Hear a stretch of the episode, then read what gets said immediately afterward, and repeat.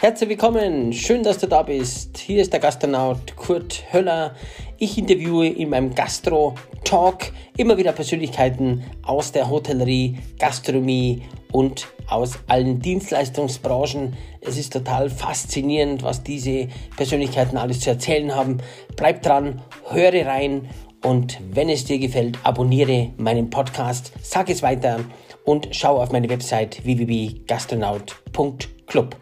Viel Spaß wünsche ich dir und bis gleich.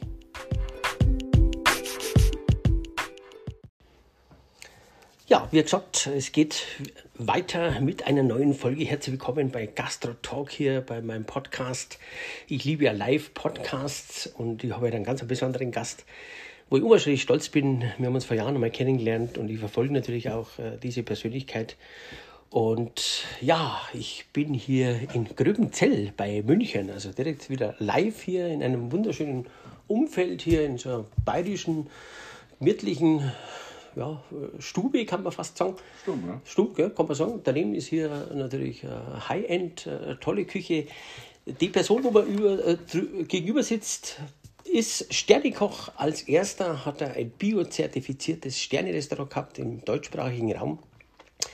Er ist und war Fernsehkoch. Er ist immer noch sehr interessiert. Er ist Buchautor, macht Seminare für Köche, Küchenchefs und Gastronomen, finde ich ganz wichtig in seiner Ecole, Ecole Culinar, Kulinär Weiterbildungszentrum, so kann man es eigentlich sagen. Und beschäftigt sich auch immer wieder natürlich ein bisschen mit dem Thema Psychologie. Das finde ich, betrifft uns alle. Und ich darf recht herzlich begrüßen Herrn Otto Koch. Servus, Otto. Servus, mein Lieber. Schön, dass du dir Zeit nimmst, finde ich ganz toll. Am Anfang des Podcasts erzähle ich ja immer, wo kennt jetzt der Kurt den Otto Koch her? Und das ist äh, schon ein paar Jährchen her. Da habe ich meine eine Sternetour organisiert in München 2014. Sieben Gänge in fünf Sterne-Restaurants. Und das Restaurant Nummer vier war äh, der liebe Otto Koch in seinem Restaurant 181. Damals habe ich einen schönen Steinbutt äh, bekommen, haben wir gerade gesprochen. Und einen schönen Würzburger Stein dazu. Mhm. Und das war eine tolle Begegnung und ja, wir haben uns eigentlich seitdem gar nicht mehr so richtig äh, gesehen, aber natürlich immer wieder äh, verfolge ich das, das Ganze. Bin ich sehr dankbar, dass ich da sein darf. Lieber Otto, warum, warum Koch? Bei mir ist es ganz einfach. Ich bin seit Geburt an Koch. Einer der wenigen. Okay. Weil ich vom Namen her mein Vater Koch war und meine Mutter Koch war vom Namen her. Und aus diesem Grund bin ich schon mal der älteste Koch, den es so in dieser Branche ja, beruflich äh, gibt. Aber das war nur der Name. Das war, hat auch noch ein paar Geschichten, die da, es da, die's da gäbe dahinter, warum mein, mein Vater eigentlich dann auch, zum, oder mein Großvater auch schon, äh, im Krieg immer wieder so äh, zu dem Thema gefunden haben, weil da wurde mal ausgerufen, äh, ist da ein Koch hier? Dann haben die, haben die den Arm hochgehalten und dann waren die plötzlich in der Küche und dann war das halt ein Koch.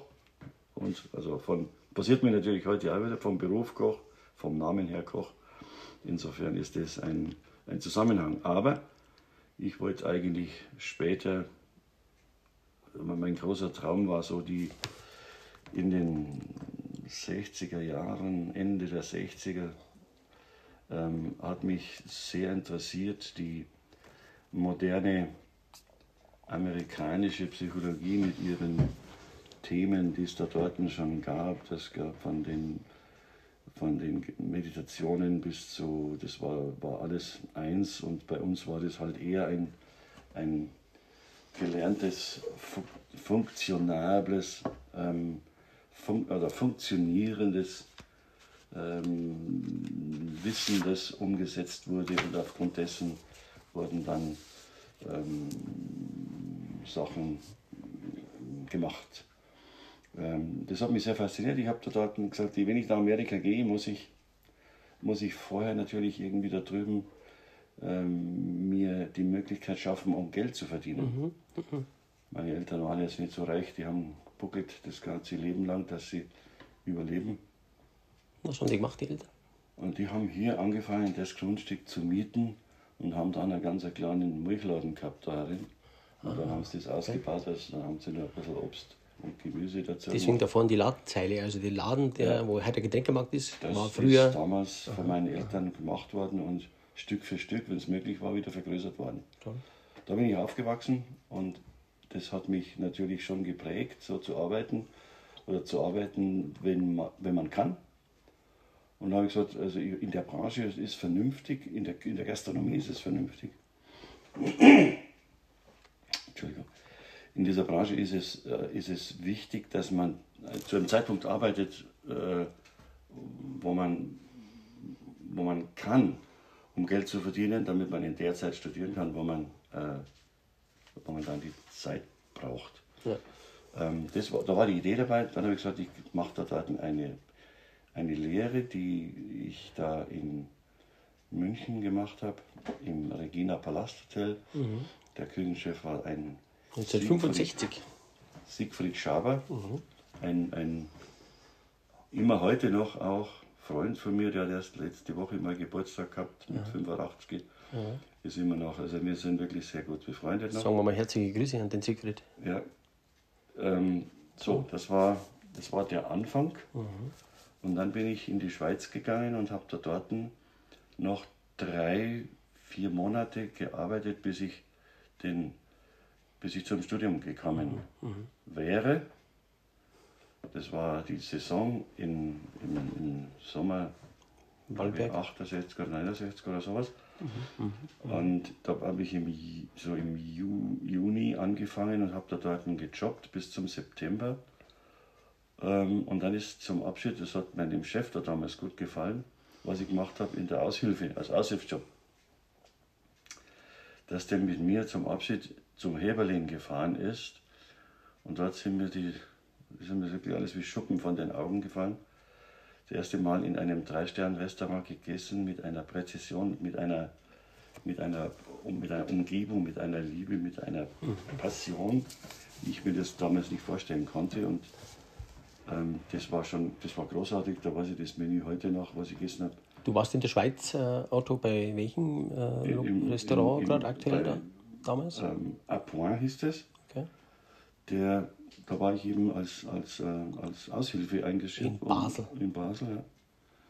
Und habe da dort, aber dann wurde ich, äh, habe ich alles schon gehabt. Ich habe das, das, die Wohnung, die Wohnung, den, den Sportclub in, in Pittsburgh schon gehabt und habe aber leider die Einreisegenehmigung nicht gekriegt, weil ich die deutsche Ausreise nicht gekriegt habe, weil ich als alter Nicht-Militärfreund eigentlich verweigert habe mhm, und mhm. aber nicht anerkannt wurde. Ich bin im Streit gewesen mit denen, konnte also nicht nach Amerika gleich gehen.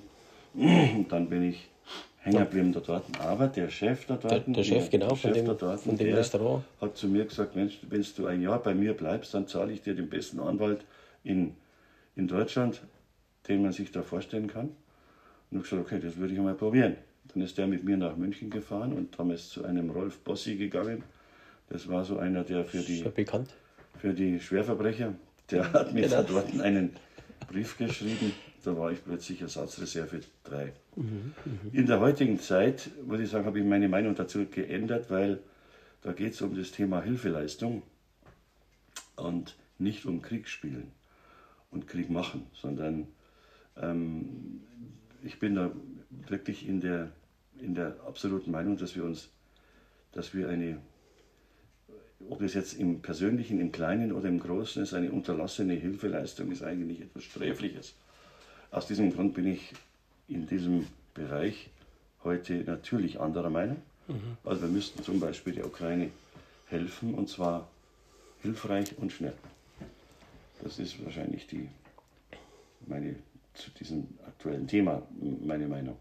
Aber das war so der Anfang. Ich bin dann dort geblieben und habe in, in diesem Appoint gearbeitet mit einer unglaublichen Freude und Passion, die ich die intuitiv war, die natürlich, der ist mit mir dann alle Monate irgendwo anders hin zum Essen gegangen, um zu sehen. Und, und eben jetzt knüpfen das Thema wieder auf, auf das, auf das da sind nach Illhäusern gefahren, zum Heberling. Ja, und da, das war so der erste Schritt. Ich gesagt, das toll. müsste ja etwas sein. Wo du nicht gekannt hast, aber gehört hast, dass das toll das, ist. Das war, das war für mich das, das Wichtigste und das Beste und das Schlüsselerlebnis, ja. wo ich dann für mich gesagt habe, Menschenskinder, mhm. mhm. das ist ein Weg. Das könnte ein Weg sein. Mhm. Dann habe ich bei dem Schweizer weitergearbeitet, wie ich dem habe ja versprochen, ein Jahr lang zu arbeiten. Mhm. Und das habe ich auch gemacht, mit sehr viel Ausprobieren, mit sehr viel zusätzlichem so anschauen, lernen, probieren.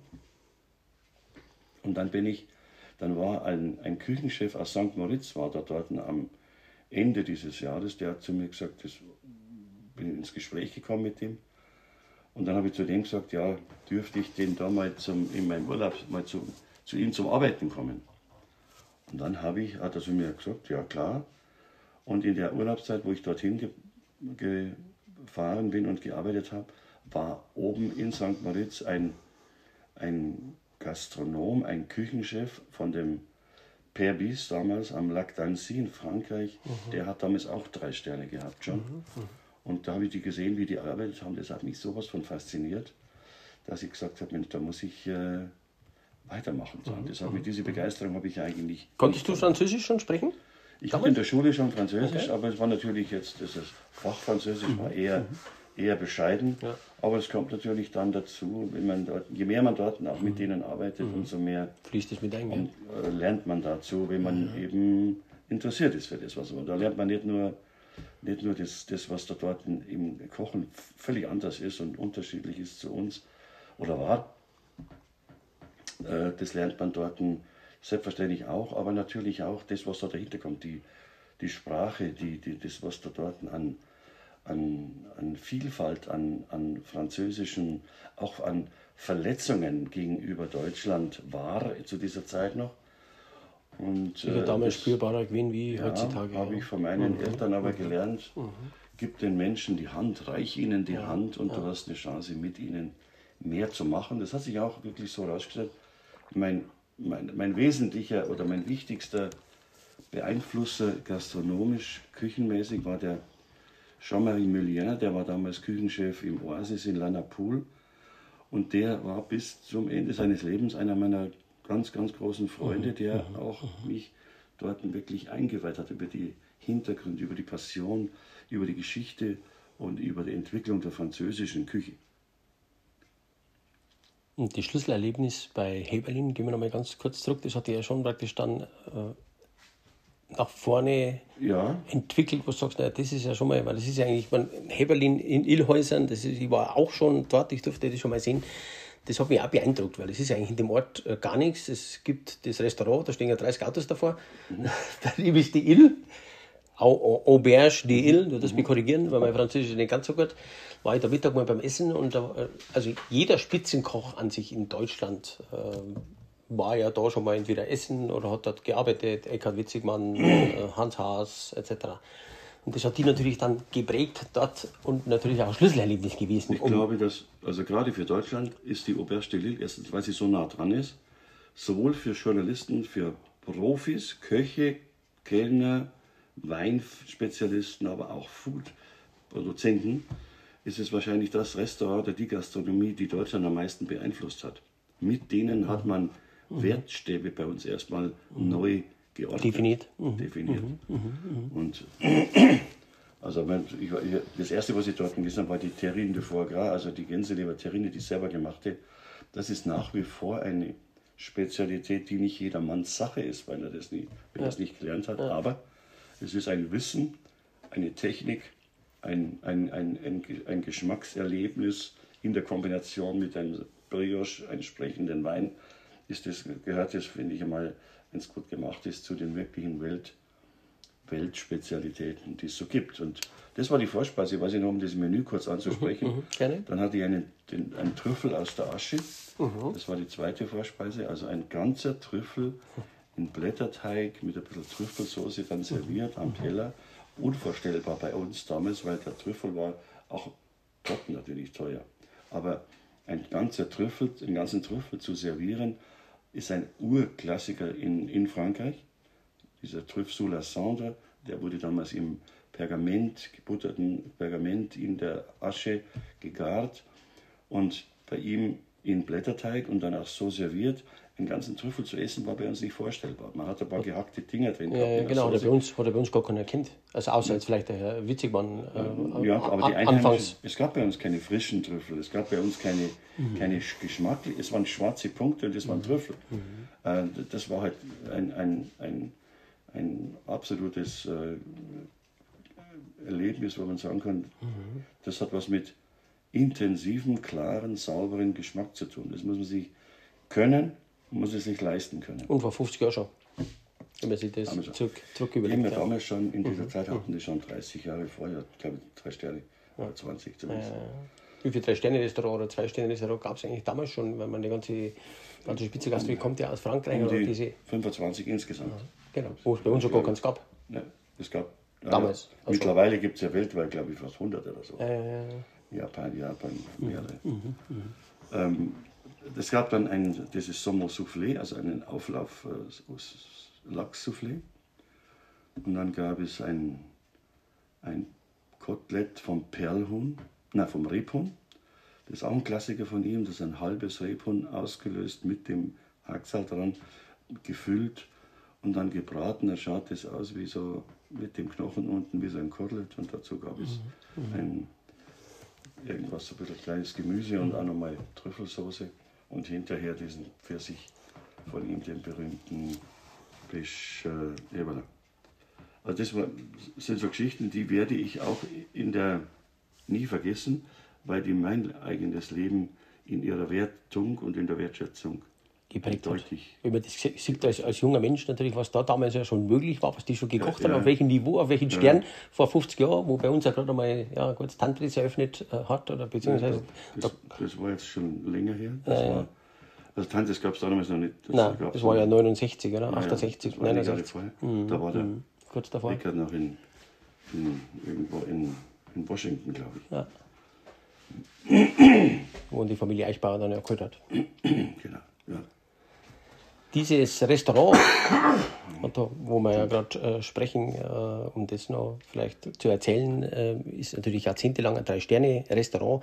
Jetzt ist ja so, da gab es ja damals richtig, ein richtiges Gepolter und viel Kritik natürlich auch, was er jetzt bloß nur zwei Sterne hat. Finde ich eine absolute. Ist eigentlich nicht würdig. Eine, ist eine Unverschämtheit, weil man der Müschler beispielsweise äh, die Tradition und auch alle haben davon gelernt von denen, auch die. Das Epizentrum. Und ähm, da muss man auch sehen, dass solche Leute sicherlich ein Problem haben. Nach 50 Jahren, nach 50 Jahren dieser Art von Gastronomie hat man Schwerpunktgerichte. da kommt die ganze Welt hin und möchte einmal im Leben genau. so einen Trüffel aus der Asche essen. Mhm. Oder die Gänse lieber probieren ja. oder sein Lachssoufflé oder ein Perlhuhn. Ja. Das, werden, äh, äh das da, da fahren die Leute hin. Das sind, das sind Weltpilgerstätten, gastronomische. Und in der Zwischenzeit gibt es also Leute, die haben ja da seit drei Jahren drei Sterne, weil sie mit, mit drei Pinzetten und 27 Zutaten ähm, Gerichte anrichten, die, die eigentlich optisch super ausschauen, aber es ist eine Vielfalt von, von, von Dingen meistens drauf, die mhm. auch noch schön zu essen sind aber in der Multiplikation ist es eher schwierig. Mhm. Vom Geschmack, gell? Weil so viele unterschiedliche auch schwer, Komponenten. Ich finde es auch schwer verständlich, weil wenn man dann eine Sache gegessen hat und das schmeckt ja, das ist ja nur ein Bruchteil von einem Löffel, da sagt, das würde ich jetzt gerne mehr haben, ist aber nichts mehr dort. Na, genau. Also Feinschmeckerei, glaube ich, mhm. hat etwas mhm. mehr mit dieser Spitzenfranzosenküche zu tun, dass man mhm. sagt, ich suche das beste Produkt aus als Fleisch oder als Fisch. Eine Beilage, die absolut passt, eine Soße, die passt, den perfekten Wein dazu, der passt. Das ist für mich Harmonie. Und das kann auch kreativ gemacht sein, überraschend gemacht sein. Und es ist nicht mit äh, notwendigerweise mit 30 Zutaten gemacht. Das halte ich für, für eine Entwicklung, die eher wieder rückläufig sein wird. Also das, ich ja, glaube einfach nicht dran. Das ist mir. Ich sehe es auch herausfordernd. Also ich bin auch ja. jemand, eigentlich ein, ein, Fan von einem klaren Produkt, das perfekt auf dem Teller sein muss und dann ein paar Zutaten, die ich definieren kann. Wie du richtig sagst, wenn ich einen definiere, sage, ja, das war jetzt eigentlich nur toll, aber manche, manche Sachen kann ich gar nicht rausschmecken auch oder richtig erkennen, weil das ist natürlich, ja klar, wenn du sagst, mit 26 Sachen mit Pinzette ist wahnsinniges, wie sagt man denn, ein, ein, ein ähm, Orgasmus auf dem Teller in dem Sinn, aber es kommt nicht über 100% an. Ja, ich glaube, dass das diese, diese äh, Food-Fotografen, die Leute, die dort für die arbeiten, die arbeiten natürlich mit Pinzette und die machen das so angerichtet, dass es fürs Foto und Optik gut ist. Ähm, wenn das einer Spaß hat daran, mhm. daran mhm. das, das habe ich auch. Aber ich möchte, ich möchte beim, bei den, bei den sagen wir, Signature Dishes, die, ich, die man mit mir verbinden kann, dort sind es Geschmacks- und optische Erlebnisse, ja, aber das ist dann klar und nicht, nicht, äh, nicht eine Vielfalt an vermischten Dingen. Ähm, darin, glaube ich, kann man unterscheiden. Aber was wir waren gerade bei dem Thema Michelin. Michelin hat damals natürlich auch, gerade die Neueren, bei denen haben viel gelernt von denen, die die Welt damals verändert hat, haben in der Gastronomie. Und da muss man auch, finde ich, ein bisschen was mitbringen an Verständnis, Erklärung und Fairness. Also ich erwarte kein, kein, keine Dankbarkeit oder sowas oder so, dass man denen sagt, ihr habt jetzt einen Sonderbonus, weil sich die Welt natürlich verändert. Mhm. Jetzt, wenn sich so einer wie der verändert, was er auch tut, ja, mittlerweile ist ja die zweite Generation dran, genau. die machen sehr viel, sie machen aber auch sehr viel mhm. noch die Gerichte, mit denen die Auberge ihr, ihr Renommee erarbeitet hat. Mhm. Und da sagen die jetzt zum Beispiel, ja, das ist was Altes. Ähm, aber dafür machen die das die Geschäft, da kommen die Leute hin und werden sind begeistert, wenn sie sowas kriegen, weil sie das in dieser in der Perfektion in dieser Ding eigentlich äh, kontinuierlich nirgendwo kriegen. Also das empfehle ich sicherlich und der Otto auch, und das haben wir schon zu zweit, dass man da mal hinfahrt. Das ist ja im Elsass, das ist nicht weit weg von Freiburg, äh, Offenburg, diese Ecke und äh, es lohnt sich wirklich da mal hinzufahren. Und diesen Schwung hat natürlich der Otto Koch mitgenommen, diese ganze ja, kulinarische Vielfalt, was ja in Frankreich schon installiert war, damals Ende der 60er Jahre und hat sich ja dann mit seinem Traum, ein eigenes Restaurant zu eröffnen, verwirklicht. Ähm, ja, das war, war, war dann eigentlich noch einiges dazwischen, gerade mhm. auch in Frankreich. Ich habe ich hab ja dort ein, eine Zeit lang in Paris, in dem, in dem Taiwan arbeiten dürfen. Da habe ich auch ähm, das Thema Soufflé zum Beispiel, ähm, da war für mich ein wichtiger Punkt. Mhm. Bei uns hat man damals ein Soufflé immer mit, was weiß ich, meistens zum Dessert, oft mit Quark, Mehl, Eier und so weiter, Butter gemacht. Und das war also sehr schwer und schwierig. Und ich bin rumgefahren in Frankreich und habe geschaut, was das leichteste Soufflé gibt. Weil das Soufflé-Wort, das Wort Soufflé heißt Hauch. Also müsste es eigentlich ein Hauch sein. Ganz was Zartes. Das Beste, was ich da gefunden habe, war im Taiwan, in Paris. Und dort, der hat ein Soufflé gemacht, das ist 5 cm aus der, aus der Dose, aus diesem Förmchen rausgekommen und ist stehen geblieben, war intensiv und man hat es gegessen und war nicht hinterher so, dass man sagt, ich muss jetzt noch zwei Schnäpse trinken, weil mhm. sonst, mhm. sonst schaffe ich das verdauungsmäßig mhm. nicht. Ja, Aber doch sehr, sehr das mächtiges. war ein, ein, ein super leichtes Soufflé und da war nur drin das Eiweiß, der Geschmack, ein Schnaps dazu, Zucker und das war also richtig zu machen, habe ich dort bewusst gelernt und das habe ich auch so adaptiert dann in eins von meinen Desserts und meine Soufflés und das ist immer noch da. Was ich aber, was ich aber auch schon vorher gesagt habe, ich war dann mhm. noch im, im Oasis in Anapol. Mhm. Mhm. Das war, da war es dieser Jean-Marie Millien, der, dem habe ich, vor dem habe ich dieses, dieses Produktarbeiten am, am, am Produkt noch mehr bewusst geworden. Also der hat eben was ich auch heute noch mache, bei mir in meinem YouTube-Kanal zu sehen, ein, ein, ein, ähm, ein Fond aus Fischen, St. Pierre zum Beispiel, bei ihm hat er gemacht, einen, einen Fischfond ohne Wasser und ohne Wein. Das sagt jeder normale geht Koch, das geht, geht ja gar nicht. Ja, geht, hat er ja gesagt. Das hat er mir gezeigt. Ein kurzer Aha. Fischfond Aha. wird mit frischen Karkassen gemacht, mit Gemüse natürlich, Röstgemüse mit Kräutern, mit Öl.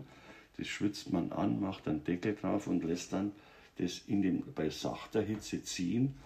Und nach 10 Minuten hat der Dampf, der sich da entwickelt, aus den Knochen, aus den Fischknochen, das, das, den Saft rausgezogen. Und okay. das ist ein intensiver Fischfond, der nicht intensiver geht. Ohne einen Tropfen Wein.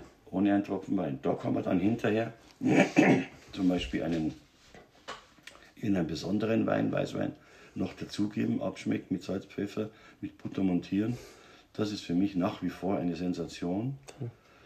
Ähm, toll gemacht und, und etwas, was ich, mir, was ich mir einfach auch ab dem Zeitpunkt verinnerlicht habe. Also der macht auch eine, eine aus Jakobsmuscheln hat er das gemacht. Das war mein erster Tag, wenn ich vergesse, im Januar. Damals bin ich angekommen und da waren wenig Reservationen, aber in der Küche waren zehn Kisten oder mehr, 15 Kisten mit Jakobsmuscheln gestanden. Und spinnt der, was macht er denn da? Mhm. Und da hat, er, da hat er angefangen und da haben wir dann weitergearbeitet, Jakobsmuscheln aufzumachen. Mhm. Mhm. Dort waren kein Sand drin, sondern die waren frisch, leichtes Meerwasser noch drin. Und dann haben wir die Jakobsmuschel rausgenommen, haben das Korei abgeschnitten, die Nuss sauber gemacht und aus dem Rest wurde der Darm entfernt, mhm. der gefüllte entfernt und der Rest wurde dann zu einem Fond mit Gemüse verarbeitet. Und das war der, eher die erste Soße, die nach Jakobsmuschel geschmeckt hat. Werde ich nie wieder vergessen. Ja, aber es ist herausfordernd. Das meiste schmeckt eigentlich nicht raus. Ja, ja. Wenn ich nur das Weiße habe, ja. das schmeckt nur nach, ja, ja. nach Fleisch oder Fisch. Ja, genau. Mhm, mhm. Und mit dem Ding das hat er Anfang des Jahres hat er die ganzen verarbeitet, immer so, mhm. alle paar Tage sind nochmal wieder neue Kisten gekommen und dann hat man dort immer in Plastikflaschen den Fond passiert abgefüllt und mit dem und Creme Double hat er dann die mit dem, mit dem Weißen, mit, den, mit dem Nuss, mit der Jakobsmuschel selber ja. quasi eine, eine, eine Soße gemacht, zuerst mit Creme Double und hat dort die geschnittenen, dünnen Jakobsmuscheln heiß reingelegt und hat sie dann so ziehen lassen. Und da habe hab ich dort auch im Restaurant eben gesehen, Jakobsmuscheln nur in Soße und sonst nichts. Aber das, das ist eben dann. Das macht ja aus. Die Perfektion gewesen. Ja, ja, Vergiss ich nicht. Ja, es ist ein Unterschied, ob ich sowas mache und nicht mehr mhm. Weißweinsauce dazu, das ist auch nicht mhm. schlecht. Mhm. Aber wenn plötzlich da, in, wenn da, wenn da das, mhm. die Gefühle aufgehen und sagen, Mensch, das ist jetzt wirklich, schmeckt nach echt frischer Jakobsmuschel, dann hat man was erreicht. Also mhm. diese Entwicklung von solchen Gerichten habe ich eigentlich nirgendwo sonst. Und die Position der dort oder die, die Dorten, hat ja am meisten geprägt wahrscheinlich. Die Intensität auch, die, was der sich getraut hat, ja, damals schon ja. zu machen an Gerichten, die eine, eine lang, frische Languste mit einer roten Currysoße, mit der frischen roten Currysoße aus Thailand äh, adaptiert. Geht auch im Moment nicht, wenn man sich das so vorstellt. Ja, ja. Aber es ist natürlich Perfektion. Gibt es auch noch das Restaurant? Das, der das ist in der Zwischenzeit, gibt es wieder, sein Nachfolger drauf, den ich erst letztes Jahr mal besucht habe. Und habe ich dem ein Foto gezeigt von mir mit dem damals in der Küche vor, vor 50 Jahren oder was. Da hat er sich sehr gefreut, war recht lustig. Ja, natürlich. Also, guter, guter Mann, ich glaube, der hat jetzt gerade zwei Sterne gekriegt.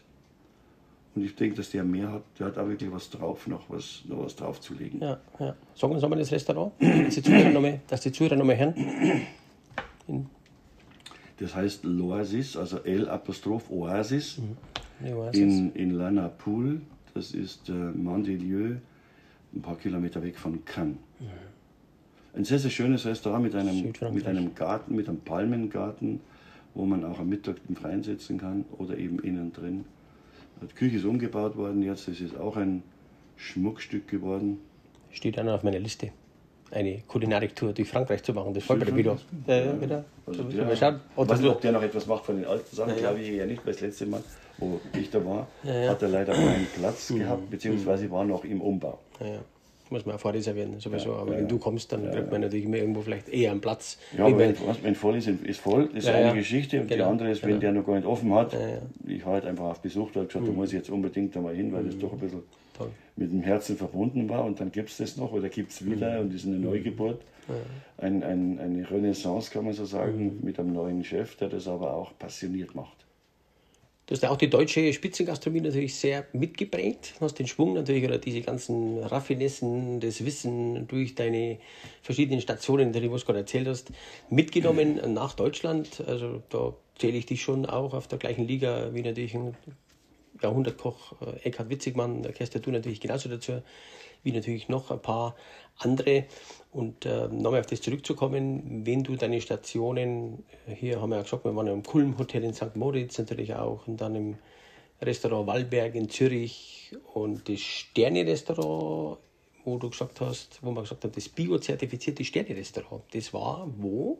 In Zürich am Allberg und das habe ich damals für Robinson gemacht und das hieß okay. Kochart. Genau. Äh, so ein, ein, Wortspiel eben auch. Mhm. Ähm, mhm. Kochen, Koch und Kunst. Was ich toll gefunden habe und das war natürlich mhm. eine gute mhm. Möglichkeit, die Sachen auch zu machen, die mir so am Herzen liegen und mit, mit Ausdruckskunst zu tun haben. War das in der Alpenrose drin? Äh, der, dabei, der, aber der, es war außerhalb rechts. Ja, genau. Also das war der kleine ehemalige Zürcher ja. See. Okay. Und dort haben wir so 30 mhm. Sitzplätze gehabt mhm. und das war natürlich mhm. für da oben auch mhm. mal was anderes zu machen. Ja. Was, ja, was aber gut angekommen ist. Mhm. Also. Mhm. Dann kam ja 1974 die Öffnung des Restaurants Le Gourmet in München. Das hat ja schon mal hier Wellen geschlagen damals. Ja, das war natürlich eine Zeit, da gab es natürlich den Eckert witzig waren schon. Der war ja seit 72 schon dran. Wir, waren, wir sind eigentlich seither immer auch wirklich gut befreundet. Und man muss sagen, ich, äh, das ist eine völlig andere Liga, dass der EK immer gespielt hat. Das war die Weltspitze, das war die Champions League. Und bei uns, mir war das einfach jetzt nicht wichtig, um jeden Preis mhm. irgendwelche mhm. zwei oder drei Sterne zu kriegen, hätte ich auch nicht, nicht verdient gehabt. Das ist, ich habe mein Leben gelebt und ich habe das, das, was ich gemacht habe, habe ich gemacht wie ein kleiner, kleiner Mann mit Ambitionen und mhm. mit Kunst, mhm. der, der Freude hat an dem, was er tut und mit den Menschen, mit denen er arbeitet, mit den Gästen, für die er arbeitet, ist im Kleinen, da bin ich einfach ein kleinerer, kleinere Person und eine kleinere Persönlichkeit, die, die damit überhaupt keine Probleme hat. Aber ich kann das tun oder konnte immer das tun, was für mich im Ausdruck mhm. wichtig war. Ja, das ist doch entscheidend. Ja. Und wie viele Jahre hast du das gemacht? Hast du einen Michelin-Stern da bekommen? Erster Michelin-Stern 1976 in dem Restaurant das du 74 ja. geöffnet hast, das hast du dann wie lange geführt selber? Bis 89. Mhm, mh. Und dort habe ich dann, ähm, da, da habe ich dann die, die Frau Volkert damals, die, die Frau von dem großen Volkert, der, der den Bayerischen Hof gemacht hat. Ja, Bayerischen Hof. Die habe ich mal getroffen irgendwo und da hat die gesagt, Sie müssen da zu mir kommen, da sind Sie eine bessere Lage, nach den Schwarzwälder. Und das war natürlich ein, eine riesen Herausforderung. Das war dann der Umzug gell, vom Legomi in ja. die Innenstadt, in das Haus Schwarzwälder mit drei Restaurants, Bankettabteilung, Privatclub, Vinothek. Das war natürlich eine riesen Herausforderung, mhm, die aber schon damals nicht unproblematisch war. Man musste viel investieren. Man hat, man hat dort ein keine Klimaanlage gehabt damals und man hat auch keine. Ter München ist halt, braucht eine Terrasse im Sommer oder sowas oder einen Garten. Die Leute sind in den Biergarten gegangen und bei mir war von einem Tag auf den anderen, wenn es schönes Wetter war im Sommer, war halt dann plötzlich mal wieder von null. Wie viele Plätze gab es da damals, Otto, in dem Das waren ähm, ähm, 60, 80, 120 sowas insgesamt. Ja, das ist ja schon eine große, große ja, Nummer. brauchst du auch natürlich Leute dazu, die kosten natürlich alles Geld. Mhm. Und also das war keine, kein einfacher Start. Und dann kam so die Rezession 91. Ja. Das hat mich dann nochmal innerhalb des, des, also ich habe ein klares, sauberes Budget gehabt, aber statt 10 oder 5 Prozent nach, 10 Prozent nach oben ist es 10 Prozent nach unten gegangen. Und das war natürlich dann schon schmerzhaft. Und ich habe ja dann bis, also fast fünf Jahre dort das gemacht und dann kam dazu, dass, dass ein, der damalige TUI-Vorstand hat mich gefragt, ob ich zu dem Thema Qualitätsmanagement zu denen kommen würde. Und dann habe ich da ein Angebot gekriegt, dass ich eigentlich nicht ablehnen konnte. Mhm. Mhm. Da kann man eigentlich das Thema schon raus, wo wir noch drauf kommen, dass dich ja jemand fragt, um das, was du wirklich von innen heraus auch ja, heute ja immer noch machst, damals schon. Also es war ja hier so 95, 96, oder? Ja. Lese ich hier so. Wahnsinn, ja. ja. Aha, aha, also ja. in den Anfang der 90er Jahre habe ich ja schon mein, dieses Qualitätsmanagementsystem entwickelt gehabt, im Kleinen. Und das war auch mal Titelgeschichte beim, was gab es da, so ein, so ein Fachzeitschrift. Äh, Gourmet-Journal oder so. Ja, da kam ja der Ruf dann praktisch, ja, dass das ja. auf dich zukam, dann von dem Toolchef. Und, und, damals, genau, damals ist das äh, von ihm gekommen und dann habe ich innerhalb von einer Woche mich dazu entschieden, das zu machen. Und das war, war habe ich auch dann überhaupt nicht bereut. Ich wollte das eigentlich nur zwei Jahre machen, habe es dann auch 20 mhm. Jahre gemacht. Mhm. Ja, ist oft so, gell? Man macht, fängt irgendwas so und dann ja. sagt man, also ich kann jetzt ein paar Jahre machen und dann bist, sagst mach was 20 Jahre. Du hast aber kulinarisch schon, ich bin ja ein großer Fan auch vom Robinson Club. Ich habe ja schon einen Podcast gemacht mit dem Olli Oltrock hier, den kennst du sicher. Ja, der ist okay. Der immer noch in Sommer B ist, Sommer jetzt äh, genau. 64 ist, genau. Ja, und da merke ich schon, also wenn ich vor ja. 30 Jahren im Robinson Club war, wenn ich heute hinfahre, also das ist schon, da merkt man dann schon deine, deine Spuren. Ich bin, im, ich bin im, im November dort unten wieder in Sommer weil ich mache seit der Zeit ein, ein, eine Art Gourmet-Event für Golfer. Ja, weiß ich, in dem das Nachbarhotel. Heißt, Im Nachbarhotel und das heißt Golf und Gourmet. Und das, dort kommen also Golfer, mhm, die, mhm. die, auch gerne essen. So. Und dort mache ich dann mit ein paar Gastköchen und Freunden, mhm. machen wir dann am Abend an einer Gourmetstation immer Gerichte für die. Das ist dann für die quasi so dabei. Das ist, mir macht es natürlich viel Spaß, weil man, weil man dort mit mhm. den Produkten vor Ort mhm. etwas machen kann. Mhm. Oder natürlich auch wieder Kollegen etwas machen kann, ein bisschen ja. Austausch da stattfindet, ja. aber auch dieses Thema Golf hat mich auch so ein bisschen beschäftigt. Nicht so stark wie andere, aber ich finde das immer noch sehr äh, gute Freizeitbeschäftigung, dass man mal rauskommt und mal vier Stunden mhm. an die frische Luft, was ich früher auch nicht so oft gemacht habe. Und einer der schönsten Golfplätze überhaupt dort hatten. Du redest vom Hotel Cascade, oder? Cascade, Cascade. Ja. Ja, schön. Nur ein Steinwurf weg vom Robinson Club. Freut mich, dass du das weißt. Das ist natürlich toll. Ja. Das ja. ist, äh, das ist ein, ein, ein macht man natürlich auch weiter. Das jetzt im März zum mhm. Beispiel war mhm. ich in, mhm. in Lissabon bei mhm. einem, einem alten Freund von mir, der, der das Eleven macht. Mhm. In Lissabon oben am Berg. Mit dem haben wir dann das eine, eine, eine, eine Gala gemacht quasi zu dem Thema mit, da waren eben andere Golfer auch dabei, die mhm. in, in, in, in Cascais unten Golf gespielt mhm. haben mhm. und wir dann oben in, für die mhm. mit denen dann gekocht haben. Mhm. Ganz toll. Sehr schön. Vielleicht fliege ich mit im November. Mal schauen, wenn der Platz frei ist. Spielst du auch Golf? Nein. Nein. Nein. Macht man noch keinen kein schon Spaß. Ich habe schon mal Belly abgeschlagen und so weiter, aber also kann ich nichts anhaben. Ja. Vielleicht kommt das noch. Ich war mal in einer, in einer, vor 79, wenn ich vergessen, war ich in einer, in so einer freiwilligen Kur mal, um ein bisschen gesunde Ernährung und Fasten zu machen.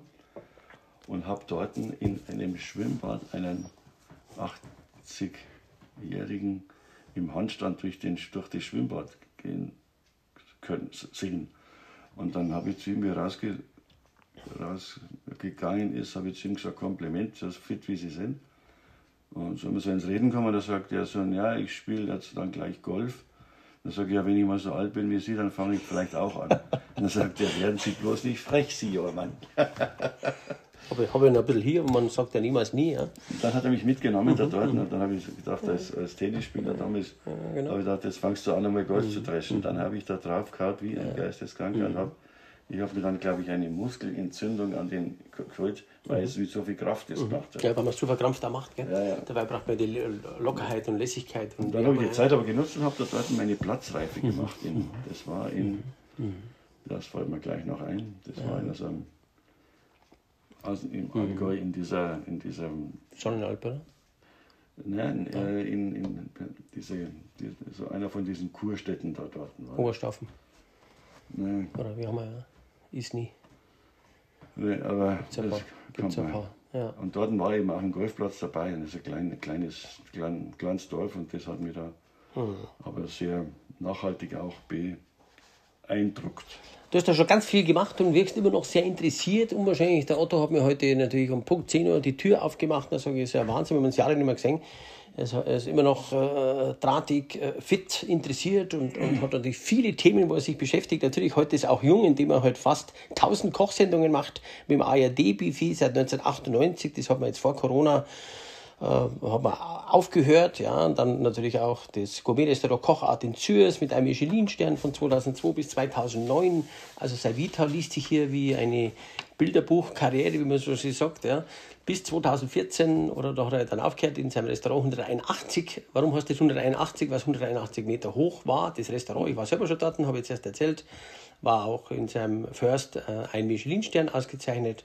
Und ja, 2014 hat er gesagt, jetzt habe ich so viel gemacht mit eigenem Betrieb, jetzt äh, höre ich nicht auf in dem Sinn, sondern mache ja weiter. Aber wenn ich jetzt aktueller Stand 2022 erfrage, Otto, dann machst du ja viele Dinge. Er macht hier natürlich immer noch viel mit seinem Ecolo Kulinär. Dann hat er natürlich auch Letier, also man könnte auch natürlich bei ihm jetzt privat auch zu acht kommen, dann wird gekocht oder man kocht mit ihm und äh, seine Frau macht dann den charmanten Service dazu. Das wird gar nicht so groß beworben, weil er natürlich auf Empfehlung hier sehr gut ausgebucht ist und natürlich auch viele andere Sachen macht, wie jetzt in Amerika war, dann natürlich in der Champagne war, dann äh, hat er natürlich Einzelaufträge und ist nicht mehr so sichtbar natürlich in dem Sinn. Du korrigierst mich, wenn ich irgendwas verkehrt sage. Und dass man da ein bisschen, ein bisschen ausholt, was er den aktuellen Stand macht. Weil man sagt, 2014, naja, was, was, was macht man denn jetzt? Ja, aber früher hat man natürlich die hohe Schlagzahl gehabt und jetzt ist die Schlagzahl sicherlich ein bisschen weniger, weil er auch Buchautor ist. Er hat ein neues Buch rausgebracht mit Michael Schubauer, der Küchenchef ist im Ratskeller in München, ein langjähriger Freund vom Otto. Algen- und Küstengemüse, das Kochbuch vom Mattes Verlag. Wie kam es denn dazu?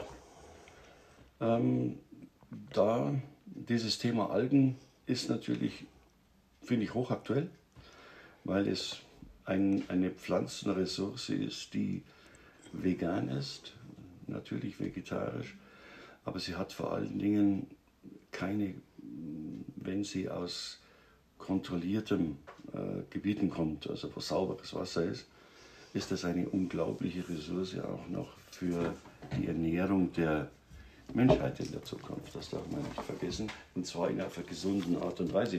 Wir reden heute alle von Fleisch, weniger Fleisch und mehr sowas. Das ist nicht nur, er schützt nicht nur das Klima, sondern es ist natürlich auch ein, ein Kostenfaktor, aber eine völlig neue Ressource von, für die Ernährung. Und äh, mhm. da muss sich erst was entwickeln, aber dieses Thema entwickeln haben wir ja vor 40 Jahren auch gehabt. Wir haben dort mhm. qualitativ mhm. nicht, nicht ansatzweise die Produkte hier in Deutschland gehabt, wie mhm. sie heute der Fall sind. Das heißt, was wir halt für wissen haben, ja. da gibt es jetzt zum Beispiel hier gebackene Wachteleier im Algennest oder gebeizter Saibling mit Grünkohl und Eiskrautknospen. Also wie haben wir, da kriege ich ja richtig Appetit. Also das ist, das finde ich toll, dass du so Sachen natürlich auch weiterhin machst, dass man halt auch Bücher, machst das, ja genau, machst du mal auf, das ist original verpackt hier. Total, total, total interessant. Und an der Stelle kann ich euch natürlich den Ratskeller auch empfehlen in München. Auch ein wirklich tolles Lokal, 1200 Plätze in den Arkaden des Ratskellers, genau, wo der Michael Schubauer, Freund vom Otto Koch, kocht und auch der Herr Wieser. Die grüßen wir auch einmal an der Stelle natürlich alle. Das sind alles gute Freunde vom Otto und ich kenne auch die schon ein paar Jahre. Ja, wer hat die denn am meisten, wenn man jetzt so überlegt, äh, Otto die letzten Jahrzehnte am meisten geprägt, wo du sagst, naja, das ist jetzt so, da habe ich immer was mitgenommen, das ist für mich so ein ja, menschlicher Mentor vielleicht auch, wo man sagt, da tausche ich mich heute noch aus. Gibt es da eine Person? Ähm, sagen wir, der mich in der Kulinarik am meisten geprägt hat, das war schon der Jean-Marie Mellien vom Oasis damals. Mhm, mhm. ich habe da auch nach Jahren immer noch mal bei ihm gewesen und wir haben damals eben schon gesprochen, gesagt, wenn ich in einem guten Restaurant war und ich weiß nach drei Wochen nicht mehr, was ich da dort gegessen habe, was war der Grund? Dann hat er einfach damals gesagt, dann war es nichts. Der hat es ein bisschen derber ausgedrückt, wie ein Koch das auch manchmal macht. Mhm, mhm. und ähm, darüber habe ich nachgedacht. Er hat mhm, gesagt, du musst mhm. die Sachen, die du machst, die müssen erkennbar sein. Und im Gedächtnis. Ja. Du kannst jetzt einen Schweinebraten nur so gut machen, als war trotzdem ist es bloß ein Schweinebrand. Da kann man sagen, ja, den besten gibt es wahrscheinlich dort. Mhm, mhm, Aber ich war jetzt vor kurzem wieder mal bei Heberlin und wir haben zum Thema das ein Lamm gegessen. Jetzt bin ich auch an dem Thema speziell dran, der, der, der Riederer zum Beispiel.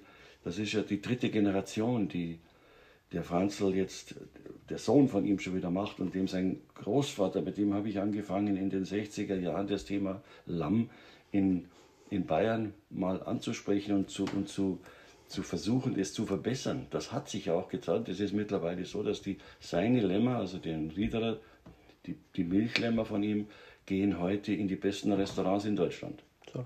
Und das hat sich mhm. entwickelt raus, eigentlich aus den Gesprächen, die wir damals gehabt haben mit dem Vater oder jetzt schon Großvater. Ja. Also Aber Heberlin jetzt, um das mhm. Thema nochmal zurückzukommen, ja. Heberlin hat, hat, ist noch einen Schritt weiter gegangen, hat dort einen Züchter gefunden, mit dem sie mit mehreren Drei-Sterne-Restaurants zusammenarbeiten. Und da haben die immer das gleiche Problem. Die Leute von den Restaurants, die wollen immer nur das Lammkotelett haben, den Rücken haben. Und da haben die ein System gefunden, die dürfen äh, die, der, der Züchter darf die Schulter und die Keule verkaufen unter dem Namen vom Heberlin. Da dort gibt es also eine Heberlin-Keule ah, ah, okay. vom Lamm mhm. und deswegen geht das bei denen dann das Lamm komplett weg. Okay. Und damit hat man eine, mhm. eine kontinuierliche Qualität. Das ist eine Vermarktungsidee. Mhm. Eine Vermarktungsidee. Mhm. Und so ein, das ist natürlich Spitzenklasse, ist auch teuer, aber damit haben sie es wenigstens überlebensfähig mhm. gemacht. Mhm. Und die können die Qualität selber weiterentwickelt und das ist eine eigene Rasse. Mhm. Ich habe noch nie in meinem Leben ein besseres Lamm gegessen am Tisch wie das Lamm, was es beim Heberlin gibt zum Beispiel. Da gibt es ja noch schon zwei, drei andere Restaurants, die das auch machen mit dem.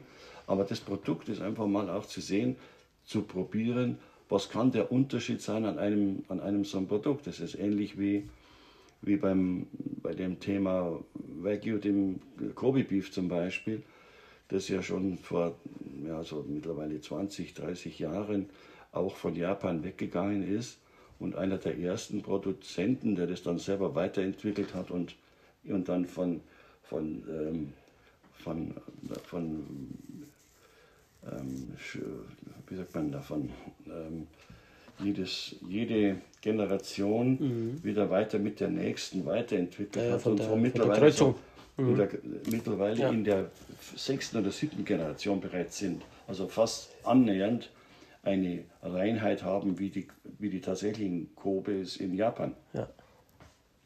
Und das war der mittlerweile auch ein Freund von mir, der ist in Nebraska, der Dan Morgan, der, der liefert aber mittlerweile auch fast in die ganze Welt diese Spitzenprodukte dort. Ja, ja. Da bin ich auch hingefahren mit, mit einem freundschaftlichen Partnerfirma, das ist der das, ist der, das sind die Leute vom Servicebund und mhm. dort bin ich für die hingefahren, habe mir das angeschaut, was sie machen, wie sie schlachten und wie sie den verteilen und lagern nochmal. So, das ist ein ganz wichtiger Punkt, dass ja. man dann weiß, dass das sauber ist, was da dort ist. Wie funktioniert das vor Ort? Wie funktioniert mhm. das da dort? Mhm. Wo wird wie geschlachtet, wann wird geschlachtet, zu welchen Konditionen oder Bedingungen wird geschlachtet. Das ist dann ähm, verstehbar, akzeptierbar und vor allen Dingen kommunizierbar. Man kann sich dann darauf verlassen. Ist ja oft bei uns ja. nicht, oder es war nie schon so hundertprozentig, hat man sich darauf verlassen können, was bei uns dieses, dieses, ähm, diese Krankheiten waren, so dieses äh, Mad Cow Disease oder sowas, das, das hat sich ja entwickelt, weil die, der Großhandel oder auch die, die, die Topgast, die, die, die Großgastronomie oder die Händler einfach immer gesagt haben, wir müssen uns das Produkt noch günstiger machen. Und je mehr man einen Produzenten zwingt, Drückt. um noch billiger zu produzieren, ja, umso mehr Dreck kommt dann hinten heraus. Klar, und ob das jetzt der Lachs war ja, oder das Rindfleisch war, das Kalbfleisch oder am besten sieht man es heute im Schweinefleisch. Es kann ja nicht sein, dass ein Schweinefleisch, dass ein Bauer heute für das, für das Schwein, was er züchtet, weniger kriegt, wie, wie, wie Tomatenkilo kostet. Das ist ja lächerlich. Ja, kriegt unter 3 Euro, oder? Zwei, unter 2 Euro. Mhm, ja. genau. Und da muss man einfach sehen, lieber weniger, mhm. Mhm. aber das ist, ein, das ist, dann ein gutes Produkt mhm. und das kann oder auch motiviert wieder mal so ja, ja. mit Sachen, die man selber, selber ausprobiert, ob da das jetzt Gemüse oder sowas ist oder Salate sind kann man heute alles machen. Da ist die Gesellschaft schon ein bisschen aufgewacht, sage ich jetzt mal. Was mich immer interessiert hat, Otto, weil du ja natürlich den französischen Gourmetmarkt kennst und den deutschen auch. Jetzt gab es ja vor 40 Jahren kein Perlhuhn hier, es gab kein richtiges gescheites Händel, es gab keine richtige äh, verschiedene äh, Lebensmittel einfach, die gab es ja einfach nur in Paris oder einfach in Frankreich vor 40 Jahren schon. Wenn man das heute vergleicht im Jahr 2022, auf welchen Stand sind wir denn, wenn wir jetzt Frankreich gleichsetzen mit Deutschland? Frankreich hat 100 Prozent, wo ich sage, na gut, da habe ich wirklich den, den tiefen Markt von, von der Auster bis, gut, gibt es jetzt bei uns natürlich nur in Sylt als Beispiel, aber wo, wo, wo sind wir da heutzutage? Wie kann man das einordnen? War auch interessant für die Zuhörer. Ich glaube, Was kann ich den Server in Deutschland auch schon kaufen, ohne dass ich sage, naja, ich muss jetzt unbedingt das Produkt aus Frankreich holen? Ähm, dieses, es gibt heute fast alle Produkte von der ganzen Welt, weil die Welt ist klein geworden. Mhm. Heute mit den Flugzeugen, mit mhm. den LKWs und mit den, mit den Möglichkeiten der, mhm. der, der, Dinge über die Grenze zu bringen. Das war ja damals nicht der Fall. Wir ja. haben selber noch damals in der Zeit, in den 74, 75, 76, 77, haben wir jetzt, glaube ich, 78, haben wir noch die Sachen aus Ranches selber importiert, mhm. mhm. weil es eben kein Rucola, kein Ludemeer, keine Saint-Pierre, kein Barbariente, kein Lamm, kein Trüffel, keine Gänseleber. Das gab es ja alles nicht bei uns. Warum die ist in Meckenheim? Ja, das ist dann erst nachher gekommen. Ah, okay. Der, der, der, Georg Kastner, der hat die, der hat die Gesellschaft ja. Nein, sein Vorher, der, der Lou war das, aha, aha. der Wolf hieß der. Ja, der hat dann auch, nachdem wir schon jahrelang selber importiert haben, hier unten, hat der in Bonn hat er angefangen, mhm. dieses Rasches Express in mhm. Deutschland zu gründen. Mhm. Und hat dann eben, eben auch da drüben eingekauft und das Anfang verteilt. Um hier die Spitzengastronomie zu, zu, zu versorgen. Ja, genau. Und auch die Märkte halt einfach so, die großen, vom KDW in Berlin bis, bis nach, ja. ist es so gegangen. Mhm. Gibt es ja immer noch, äh, gell, diesen ja. Service. Mhm. Rangis ist dann verkauft worden, glaube ich, mittlerweile schon wieder. Ja. Oder wieder, jetzt, ich weiß nicht, wem es jetzt gehört. Ja, aber, aber der, der Kastner hat es dann mhm. nach Meckenheim gebracht, mhm. glaube ich und hatte dort, mhm. glaube ich, 150 LKWs fahren gehabt mhm. zu diesem Zeitpunkt. Aber das war dann schon, da ist dann das schon ins Laufen gekommen. Das ist im Grunde das, was wir probieren heute wieder mit den Algen. Das ist ja auch noch nicht so, dass es am Markt bereits existiert. Mhm. Aber mhm. es, das sind Dinge, die sinnvoll sind und darüber ja. schreibt heute die Alt machen auch Fernsehsender. Alternative Lebensmittel. Alternative Sachen. Genau, weg vom Fleisch ja. und äh, ich werde erst der Statistik wieder lesen, dass er sich 30 Prozent vegetarisch vegan und da kennt die Flexitarier dazu dass man sagt, mhm. also wenn der Schweinefleischkonsum und so weiter, Fleischkonsum ja. ist ja rückläufig ja. in Deutschland. Ja. Äh, Gott sei Dank in jeder Form, weil lieber weniger und hochwertig wie dieses billig. Ja, ja. Haben wir ja gesagt. Also ich habe in, in München, in, meine, in meinem ersten Restaurant damals, habe ich kein Rind, kein Schwein, kein Kalb, keine Hühner, keine Enten aus deutscher Massentierhaltung verkauft. Weil es ja gar keine Alternative gab. Also was Besseres gab es ja gar nicht. Bei uns nicht, aber ja, genau. man hat natürlich dann genau. gesagt, okay, das ja. kaufe ich mir dort oder genau. ich suche mir Züchter, mhm. die dann das gemacht haben. Genau, das habe ich gemeint jetzt mit der Frage. Also mittlerweile kann man diese Fragen alle mit Ja beantworten, was halt hier natürlich jetzt in Deutschland viele Züchter gibt. Es hat sich viel weiterentwickelt. Man kann viele Produkte hier natürlich auch in Bio-Qualität bekommen. Oder vielleicht ja. auch keiner kennen. Wir hatten Bio kennt vor 30 Jahren.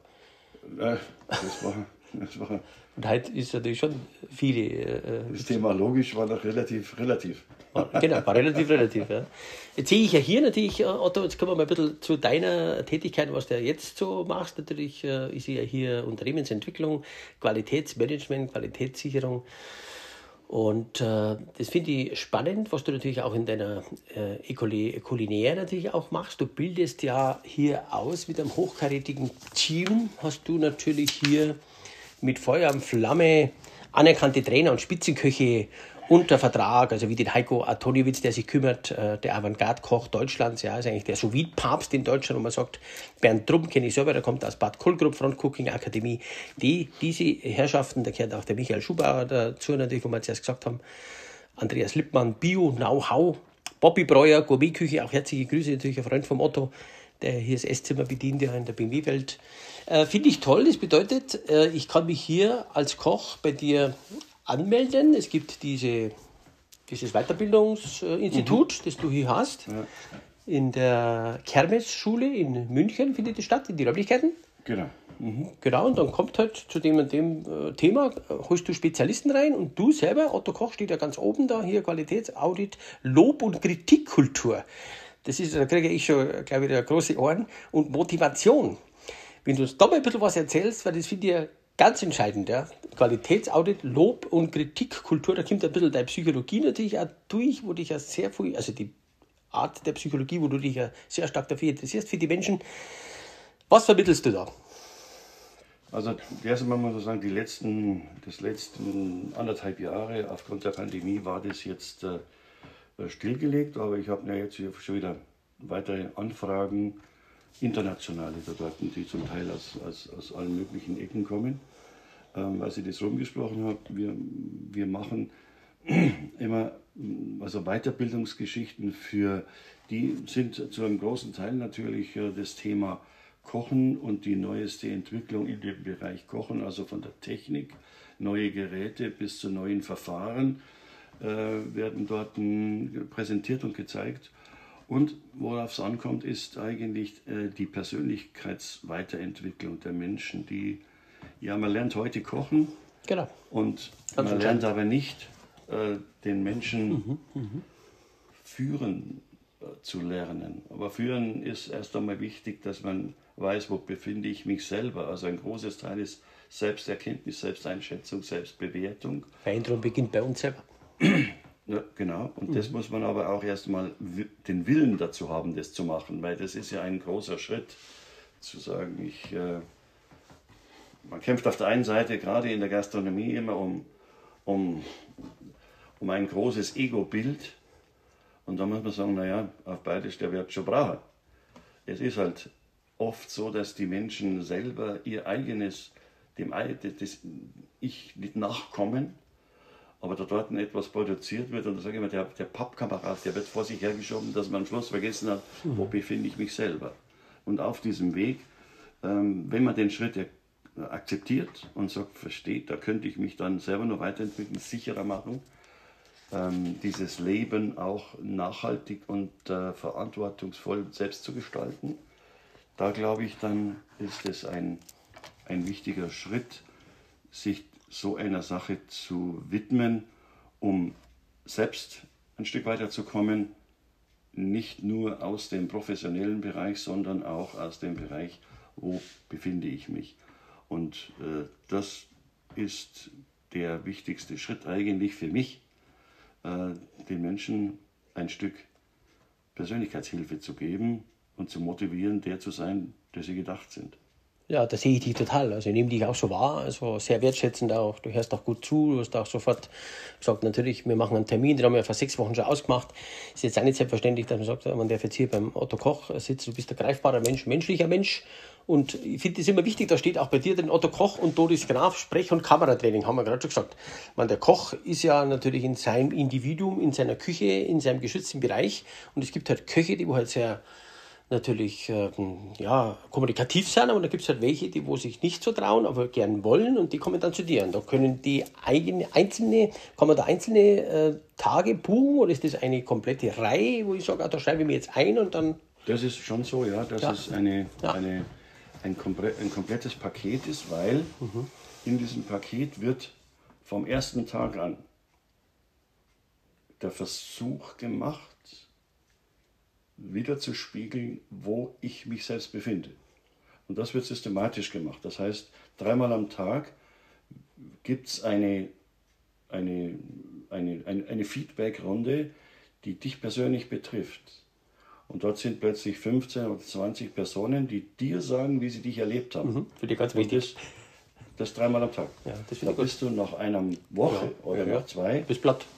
Bist du nicht platt, aber du bist geöffnet. Genau, platt und positiv ähm, da verändert deine Haltung. Genau. Und dort, das, ich sage das, was ich immer auch gemerkt habe, und das macht mir am meisten Freude mhm. an dem mhm. ganzen Ding. Mhm. Du siehst Menschen mhm. nach zwei Wochen oder nach einer, je nachdem, wie lange man es macht, mhm. sieht man, die gehen anders raus, wie sie reingekommen mhm. sind. Und wenn man das erreicht hat, dann habe ich gesagt, dann habe ich für mich persönlich etwas erreicht. Wir ja. haben Menschen in ihrer Persönlichkeit erkennbar verändern können. Und dort habe ich viele Erlebnisse gehabt, die, die, das, die, das bestätigt haben. Also es ist sehr häufig gewesen, dass man, dass man da tatsächlich am Schluss Menschen hatten, die also schwer beeindruckt, dankbar erkannt haben, dass mhm. sie ein Stück äh, weinend, sich verändert. Weinend, äh, weinend, sicherlich. Ja, also ich habe das auch. In der Emotion ja, erreicht und so, da haben wir ja was erreicht. Ja, wenn die Leute es kam, es kam weniger wie 50 Prozent, die dort nicht von Gefühlen übermannt worden ja, sind, ja. dass ich gesagt habe, ich erinnere mich zurück, wie ich reingekommen bin mhm. und wie ich rausgehe. Mhm. Also ist sicherlich eine andere, ein anderes gesamtes Gesamtkonzept, aber, mhm. mhm. aber etwas, was, was Menschen abholt und wieder auf einen neuen Weg begleitet. Du hast aber Schönes ja, auch drinstehen und auch selber, wo du dahinter stehst, den richtigen Mitarbeiter ausgesucht und anspruchsvoll weiterentwickelt. Das gelebte Zukunft. Wissende Mitarbeiter sind strahlende Mitarbeiter. Das ist der Weg aus der gelebten Depression in Begeisterung und Erfolg. Ja. Toll, Gänsehaut. Das ist ja genau das. Wenn ja die Führungskraft sich nicht für sein Team interessiert, ja, wie soll denn dann auch das Team sich weiterentwickeln? Das kann ja nicht funktionieren. Ja. dazu muss man ihm halt den, das das Werkzeug in die Hand geben. Und das ist natürlich wichtig, dass, das, das, dass es A, das Richtige ist und dass er das lernt umzusetzen, weil wir haben ja oft jahrzehntelang nie gelernt, also, auf uns selber einzugehen. Ähm, und dazu braucht es halt Menschen, die sich, komm, das ist für mich so der Inner Circle, ja, ja. der mir dazu wissend hilft. Das, die Doris Graf zum Beispiel ist jemand, die auch seit über 30 Jahren mit mir arbeitet. Ja, zu deiner Ecole Culinaire, gibt es denn da jetzt einen neuen Termin? Kann man sich schon einschreiben lassen? Kann man sich schon, wann geht es da wieder los oder wann denkst du? Wir sind, jetzt, wir, wir sind jetzt exakt gerade im Moment dabei, die neuen Termine klar zu machen, weil ich verschiedene Interessenten habe, Firmen, die das da dort machen. Das ist die eine Geschichte, da sind wir aber, es wird irgendwann im Herbst, irgendwann im Herbst sein, aber wir haben da dort das noch nicht abgesprochen, weil das muss auch mit der Machbarkeit im, im, im Kermes in der Hotelfachschule ja. gehen. Mhm. Mhm ja. dort die Zimmer auch zur Verfügung Wie viele Leute kommen da? Oder können da teilnehmen ähm, maximal? 15 bis mhm. maximal 20. Gut. Es geht ein Jahr dann, oder? Geht das ein Jahr? Nein, das ist ganz intensiv, dann 14 Tage ah, okay. oder 10 Tage durchgängig, kann man sagen, von früh bis spät. Also das ist von mhm, mhm. Frühstück bis abends um, mhm. um 8 Uhr dann oft dann, dann gibt es ein kleines Abendessen und dann mhm. ist es aber so auch wieder Zeit dass das Hirn wieder leer gemacht wird. Dass man es geht, ja, genau. Und das empfiehlst du speziell für Köche, Gastronomen? Hotel, die, also Leute, die in, im Hotelbereich äh, Führungsaufgaben haben. Mhm, mhm, ähm, die, das ist aber dann schon, also natürlich Gastronomie, das Thema Qualitätsmanagement, Küche ist ein gewisser Schwerpunkt drauf, aber es können immer auch Leute, die aus dem FB-Management kommen, die dort natürlich ihren Fokus auf die Mitarbeiter äh, richten und die ja. Weiterentwicklung und, das, und dieses einem kontinuierlichen Prozess unterordnen oder einordnen, integrieren wollen. Klar. Das ist in der heutigen Zeit, jetzt nach der Pandemie, ist es ja ein ganz wichtiger Punkt, ja, dass man dort mhm. Leute ja, findet überhaupt, die, noch, äh, die das auch noch machen wollen und dann B, die Leute findet, die die Passion dazu haben und die mit den heutigen Bedingungen die anpasst. Also sowohl situativ als auch personell, persönlich. Ja, also Gastronomie und Hotellerie, ich sage immer, da kann der Otto sicherlich auch das bestätigen, ist ja schon einer der schönsten Berufe, wenn nicht der schönste, ja. was es überhaupt gibt. Und was wir vorher schon gesagt haben, die, die Menschen lernen halt nicht zu führen und zu motivieren, aber was sie sehr häufig auch in der Gastronomie immer noch nicht lernen, ist das Thema Zahlen. Also ich habe das erste, das erste, die erste Warenwirtschaft für Restauration 1982 schon gehabt, selber entwickelt und ist auch damals als, äh, ausgewählt worden als die beste Warenwirtschaft für kleinere und mittlere mhm. Betriebe. Also seine Kennzahlen zu kennen. Äh, das war quasi die gesamte, der Wareneinkauf Alles und drin. Verkauf mhm, mhm, inklusive Reservierung und Kommunikation war damals ja. natürlich äh, über Punktbuch noch geregelt. Und wir waren so die Ersten, die damals schon eigenes mit Freunden ein Warenwirtschaftssystem entwickelt haben, eine Kasse, eine Registrierkasse ja, quasi am Computer. Genau. Wie, wie kalkuliert ihr denn mein Produkt? Genau, und wir haben dort eben Warenwirtschaft, äh, man wusste dann, man hat dann gelernt, bestimmte Bereiche, mhm. die problematisch sind, überhaupt zu erkennen. Mhm. Also daraus entwickelt sich dann auch wieder was oder kann sich eine Spezialität entwickeln. Mhm. Wir haben mhm. zum Beispiel gemerkt, dass der, dass der Bereich Käse bei uns im Restaurant einen Wareneinsatz hatte, der war bei 150 Prozent. Und da hat man natürlich dann überlegt, lieber Gott, jeder Gast, der keinen Käse isst, mhm. ist, habe ich, hab ich Gewinn gemacht. Ist eigentlich besser, ja. Und da kommen dann raus, mhm. äh, warum das so ist. Es ist auf der einen Seite, weil so nach, die, wenn das Stück von, der, von dem Käse die Hälfte gegessen wurde, von dem hat keiner mehr weitergegessen. Am Wagen, am Käsewagen, mhm. wo dann 30, 40 Käse drauf waren. Ja, so ein Und Präsentationsthema auch, gell? Das ist das. Aber wenn man dann da dort überlegt, was mache ich da dort oder wie kontrolliere ich es dann, oder? am Abend vor lauter Langeweile haben dann die Kellner die Reste aufgegessen. Mhm. Also dann eben auch keine Investition. Nee, absolut. Und ich habe dann da dort eine Spezialität entwickelt, äh, und zwar die Reste in kleine Stücke geschnitten, eingefroren und habe dann da dort eine gratinierte Käseplatte gemacht, diese tiefgefrorenen Stücke auf den Teller gelegt und das dann schmelzen lassen und dann hat man wie ein Raclette, aber aus unterschiedlichen Geschmackskäse das gemacht. Und das war mittlerweile eine Spezialität. Ja, das kannst du hochwertig verkaufen. Die, die, die mehr, mehr gebracht hat mhm, mhm, und als erkennbare Spezialität war ja, auch bei mir ja, im Restaurant, das ist meine Spezialität, die gratinierte Käseplatte. Aha. Und das hatte dann zur Folge, dass der Wareneinsatz um die Hälfte gesunken ist. Mhm, mhm. und aber nicht schlechter geworden ist, sondern besser geworden. Ja, absolut. Und da hat er eine Story entwickelt. Und das ist und, Story. und ein eigenes Story. Produkt. Story, eigenes Produkt. Ja. Äh, Sage ich auch immer wieder. Nicht kopieren, sondern einfach selber ja. machen. Kopieren ist ja nicht kapieren. Das sagst du auch. Wir haben zuerst wunderbar hier schon mal geschaut, seine ganze Signature-Dishes, wo er wirklich der Otto Koch ja eigens entwickelt hat. Das ist total mega. Ich gebe euch bloß einmal ein paar Auszüge mit, was hier für tolle Produkte gibt. Und zwar äh, Weißwurst von Meeresfrüchten immer noch ein Klassiker, wo man sich natürlich wünschen kann, wenn wir hier jetzt sagen, wir kommen mal zu 6 zu 8 zum Essen, dann kann man sich natürlich da was raussuchen. Otto, gell? Ist richtig. Genau. Genau, und da gibt es eine falsche Prinzregententorte. Das ist alles auf der Website auch übrigens. Da gibt es eine Website, ottokoch.com. Da kann man sich das auch anschauen. Unter anderem ein flambierter Torso aus dem Jahr 2005 und so weiter und so fort. Also ganz, ganz äh, tolle, wunderbare Sachen. Auch hier bildlich äh, perfekt dargestellt auf der Website. Finde ich ganz, ganz großartig. Ja, ja gerade sehen wir das Foto, ja, genau. Das ist mit dem Kä Käseplatte. Ja, ja, absolut. Ja, und da kannst du ja Geld verlangen. Genau.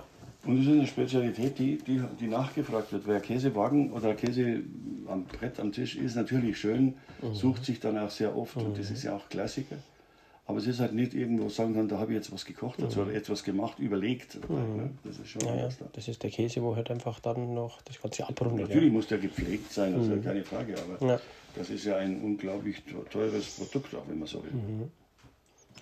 Jetzt Otto, kümmere ich mich ja um Service- und Umsatzcoach und emotionale Erlebnisse in der Gastronomie. Das ist ja auch mein, mein Beruf, meine Passion. Wertschätzung ist ein großes Thema, deswegen verstehe ich mich sehr gut, weil das ja auch dein Thema ist. Und unter anderem, wenn ich jetzt sage, jetzt hat in München ein neues Restaurant aufgemacht oder in Berlin oder Hamburg, du gehst da hin und man sagt, ach Otto, du musst unbedingt hingehen, da isst man gut und so weiter. Also du gehst schon davon aus, dass wenn du da hinkommst, ja, das Essen schmeckt. Man geht ja übrigens davon aus, wenn man irgendwo hingeht, dass eigentlich das Essen vorausgesetzt dort genießt weiß. Jetzt geht es ja um die weichen Faktoren, Otto. Was ist denn dir beim Restaurantbesuch mit deiner Partnerin noch wichtig, jetzt unabhängig davon, dass wir gar nicht im Sternebereich sind, dass ich sage, äh, also da da wurde ja jahrzehntelang auch gemessen. Und da mhm. haben wir, sagen wir mal, bei Tui und Robinson schon vor Jahrzehnten äh, angefangen, die Feedbacks der Gäste einzufangen. Und vor, ich erinnere mich, vor ungefähr 15 Jahren war das, oder äh, mittlerweile ein bisschen länger zurück, äh, war das so, dass 60 bis 70 Prozent der Menschen die Qualität der Küche und des Restaurants als, als Faktor genutzt haben, um zu sagen, dort komme ich wieder. Ähm, das, und und der, nur 30, 35 Prozent war das Thema, das gefühlte Erlebnis dort, wie man empfangen wird, wie die Stimmung dort drin mhm. ist und so weiter, wie das Licht ist ja, und all das. Genau. Das wiederum hat sich schon, ich glaube, zehn Jahre später komplett geändert, umgedreht. Es ist heute so, dass man in ein Restaurant geht, weil man berührt ist, weil man, weil man eine gute Stimmung hat, weil man ein Licht hat, weil man entdeckt wird oder entdecken kann. Und das ist, also diese Erkenntnis alleine hat natürlich auch die Küche in vielfältiger Weise verändert. Die Leute gehen sehr stark in die Präsentation den richtigen Teller, den richtige Ambiente, die Tischdekoration, das richtige Licht und solche Sachen, das richtige Glas. Das sind alles Dinge, wo man sich unterscheiden kann und eine Art von Identifikation oder Erkennbarkeit aufbauen kann. Das ist das, was wir auch natürlich in der Ecole Culinaire üben, trainieren, ausbauen und in, jetzt nach der Pandemie ist das noch wichtiger diese emotionalen Faktoren haben halt sicherlich, ich würde sagen, wie du auch schon gesagt hast, eher, das liegt zwischen 50 und 60 Prozent mittlerweile. Und das Essen ist natürlich. 70 Prozent. 70 Prozent, gell? Dann sogar noch höher sagen. Deswegen gibt es ja diese, bei Robinson haben wir das sofort umgesetzt in, in die Art der Präsentation, weg von diesen, weg von diesen am Buffet, diese großen Schüsseln oder diese großen Wärmebereiche, wo, die, wo man dann selber mhm. was rausgeholt hat, wie in einer schlechten Kantine. Wobei sich gerade in, dem, in die mhm. Kantinen in der Zwischenzeit auch an diese Sachen ja. halten. Ich bin seit, seit 20 Jahren, kann man sagen, berate ich die, die, die Sodexo-Gruppe, die weltweit einer der großen Caterer ist und sehr ambitioniert ist. Und die machen auch äh, natürlich solche, solche Sachen, die sind jedes Jahr mit einem großen Anteil bei der Ecole Culinaire dabei zum Beispiel.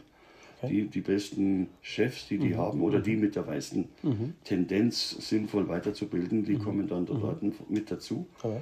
Und dort macht man dann, mit denen arbeitet man an solchen mhm. Themen, weil ich, äh, ob ich jetzt einen Stern habe oder eine Kantine bin, man kann nur gut oder schlecht kochen. Genau. Und deswegen Schön, dass ist, du sagst. Ja, das ist, ist ein, ein, wichtiger, ein wichtiger Punkt, dass, mhm. dass man natürlich auch Menschen mhm. abholt. Und wenn der bei der Tür reinkommt und ich schaue den an und ich schaue dem in die Augen, dann weiß ich, dass der mich auch gesehen mhm. hat. Interessiert. Wenn ich, wenn ich aber wegschaue und sage, guten Tag, dann rede ich mit dem schon, ohne dass es verbal äh, ausgedrückt ist. Naja, das Sehen und Gesehen werden, das ist auf alle Fälle natürlich das Erkennen auch spürbar. 360-Grad-Blick in der Gastronomie, sage ich immer, macht die Augen auf. Äh, ich muss, ich muss sehen, was eigentlich hinter mir irgendwie passiert. Da, da ja. winkt jemand, das muss man ein bisschen auch im Blut haben. Aber das kann man auch äh, trainieren und lernen. Kann man ja. trainieren, die meisten können es mhm. gerade im Service nicht. Die rennen vorbei, weil mhm. sie sich mhm. konzentrieren auf mhm. ihre Arbeit ja. und verlieren dabei die Möglichkeit, den Blick mhm. an, an, die, an die anderen zwischen nebenbei, 360 mhm. Grad äh, zu, zu, zu wenden, um dort Wünsche zu, aufzunehmen. Ja. Im Moment, wo ich dorthin schaue und sage, winke, habe ich verstanden, habe ich schon den, den Kontakt und die Aufmerksamkeit ähm, erreicht. Als Beispiel heute Nachmittag, ich fahre ja dann irgendwann einmal wieder nach Hause, es läutet das Telefon und es ruft jemand an, auf dessen Anruf du schon ganz, ganz lange wartest. Mhm. Und die Person möchte, ist halt spontan in München und sagt, Otto, ich bin's und äh, oder ich habe gehört, äh, Sie würden sich ganz gern mit mir treffen. Welche interessante Persönlichkeit könnte das sein? Aus der Gastronomie, Hotellerie, Koch, von nebenan, Schauspieler, Weltstar, Politiker. Mit wem würdest du sagen, ah ja, ich habe jetzt sogar noch Zeit, äh, ich gehe mit. Wer könnte es sein und wo würde die hingehen? Also ich würde das nicht auswählen nach irgendwelchen ähm, Kriterien, die oberflächliche Wertigkeiten ausdrücken. Also mhm. der muss für mich nichts sein. Mhm. Der muss mich menschlich vielleicht berühren, um mhm. mhm. zu, ähm, wo wir einen Austausch haben können, der, der Freude mhm. macht, der, mhm. der, der die Zeit einfach im positiven Sinne nützt nicht jetzt, um zu sagen, ich muss jetzt dort ein neues Geschäft machen. Mhm. Das kann auch sein, das ist Business dann. Aber das war jetzt nicht die Frage, glaube nein, ich, sondern nein. ich möchte gerne. Der dich menschlich berührt. Ich möchte gerne mit Menschen etwas machen, der mich Freude macht. Und das, genau, das spüre genau. ich, das gibt mir Energie, das gibt ja, mir Freude. Definitiv. Da kann man essen oder nicht essen. Mhm, mhm. da kann man äh, mhm. einfach sprechen und ich freue mich, wenn ja. man mit dem äh, sich austauschen kann. Ähm, am besten gleich was aus. Wenn das gut war, dann auch am besten gleich zu sagen, Mensch, wann mhm. sehen wir uns wieder? Mhm. Mhm. mhm. Äh, wenn man sagt, wohin gehen wir da gerne zum Essen, mhm. dann muss ich sagen, ich mag sehr gerne die asiatische Küche. Die ist mir im Laufe der Zeit ans Herz gewachsen. Ähm, das hat natürlich ange also vor 50 Jahren war mhm. chinesische Küche noch durch Glasnudeln und Sojasauce ja. bekannt. Mhm, genau. Das hat sich natürlich alles geändert und mhm. die Vielfalt der asiatischen, der thailändischen Küche und ja. Der, ja. der, der in dieser Ecke, die Küche, die dort zu Hause ist, von Vietnam bis Malaysia, von Indonesien bis, bis, äh, bis nach China halt oder Japan. Mhm, mhm, dort gibt es so viel intensive Geschmacks- und optische Erlebnisse, die uns natürlich auch seit vielen Jahren beeinflusst haben in der Art zu kochen oder bedingte Produkte, Gewürze, Kräuter und so weiter auszusuchen und zu pflegen. Gibt es da einen Tipp, wo du sagst, da, da kannst du jetzt ähm, mit demjenigen hingehen? Oder für die Zuhörer? Wenn du, wenn du was also, sagen willst, ja, was da einfällt, wo man sagt, also na, es gibt, es gibt einen, der für mich so die besten Sushis macht, die ich, oder die, so asiatisch-japanisch, der ist aber selber Vietnamese, er macht den, mhm, mhm. das ist der Chang in Grünwald der, der grandiose Sushis macht, aber auch schöne asiatische, vietnamesische Aha. Gerichte und sehr erfolgreich ist. Und er hat auch eine große Kenntnis zu dem Thema Wein, was viele von den Asiaten nicht so drauf haben. Da sind, der macht da dort Spitzenweine, mhm. die er pflegt, aus dem, aus dem Badischen oder sowas. Das ist äh, vergleichbar mit Spitzenrestaurants in, in tolle, tolle Weinkarte in, hat, wo man es gar nicht vielleicht das im ersten Moment erwarten würde. Ja. Mhm. Und was ich auch wahnsinnig gern mag, ist zum Beispiel in Polen der, der VAS, V-A-A-S, das ist eine regionale bayerische Küche von allererster Spitzenklasse mit einer mhm. der schönsten Weinkarten in Deutschland. Toll. Habe ich nicht kennt. Nein, aber man wirklich. Also der, das ist ein, eine. Aha eine, eine Land, Land, Landgaststätte ja, mal oder ja. gewesen. Da sind aber natürlich in der Zwischenzeit mhm. die Kinder noch gewachsen und die sind ja. hochambitionierte Menschen. Mhm.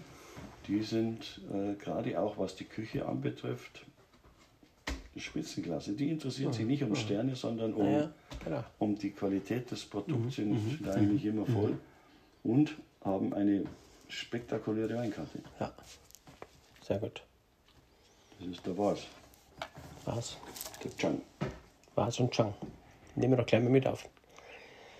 Wo würdest du denn, äh, wenn du sagst, ach, heute, heute habe ich frei oder so, wo, wo gibt es einen Lieblingsplatz in München oder auch in Gröbenzell und du sagst, ja, da, da bin ich eigentlich, heute habe ich keine Termine, ich spiele jetzt heute eine Golf, es ist draußen schön, man kann was machen, wo würdest du hingehen, wo würdest du dich treffen?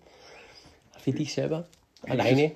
Ich setze mich auf meine Terrasse und genieße den Blick in meinen Garten, den ich pflege den, den ich da quasi da von meinen Eltern schon her kenne und den ich aber einfach weiterentwickelt habe. Das ist ein permanentes Renovieren und ein permanentes Arbeiten dran.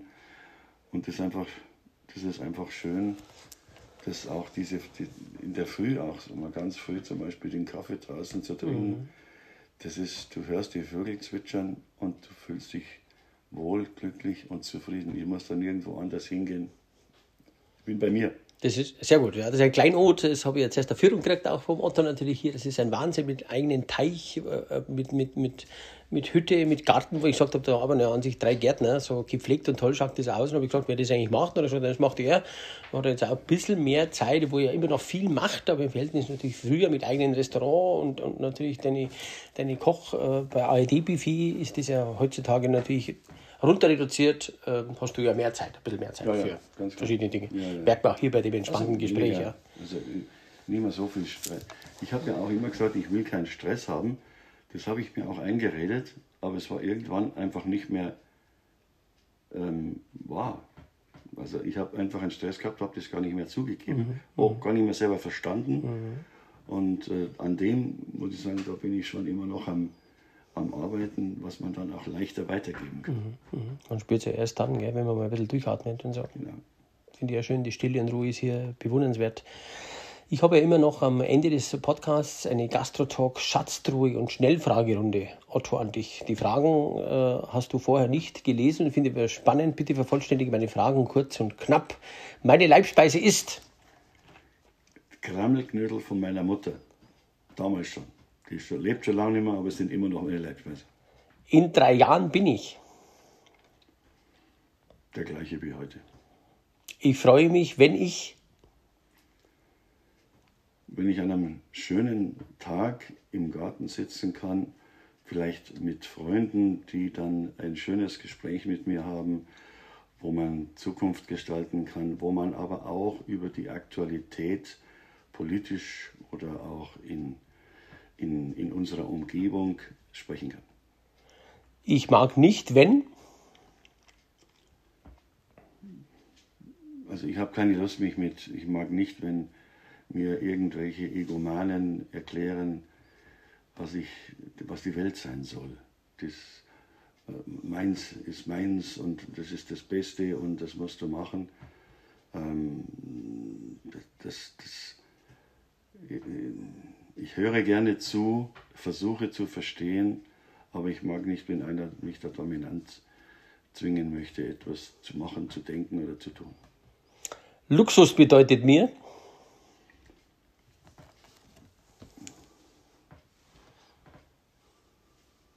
in Ruhe bei mir mal eine Kleinigkeit selber zubereitet oder was Asiatisches mit einem schönen Glas Wein zu trinken und das Leben zu genießen, zurückzuschauen, aber auch nach vorne zu schauen. Familie ist für mich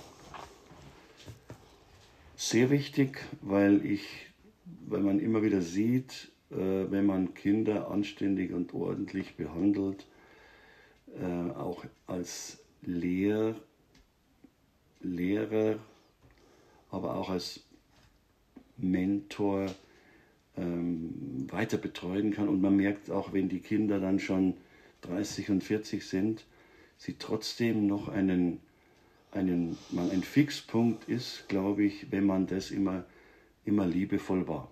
Mhm. In der Gastronomie vermisse ich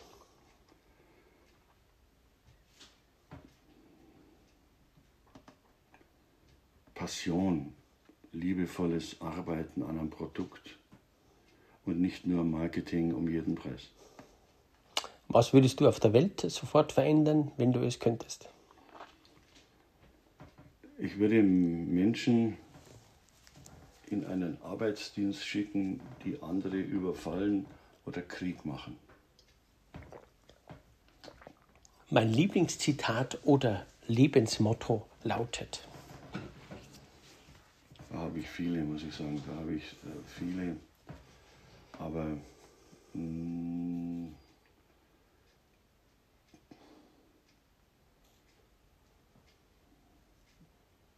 liebevoll umgehen mit Menschen, zuhören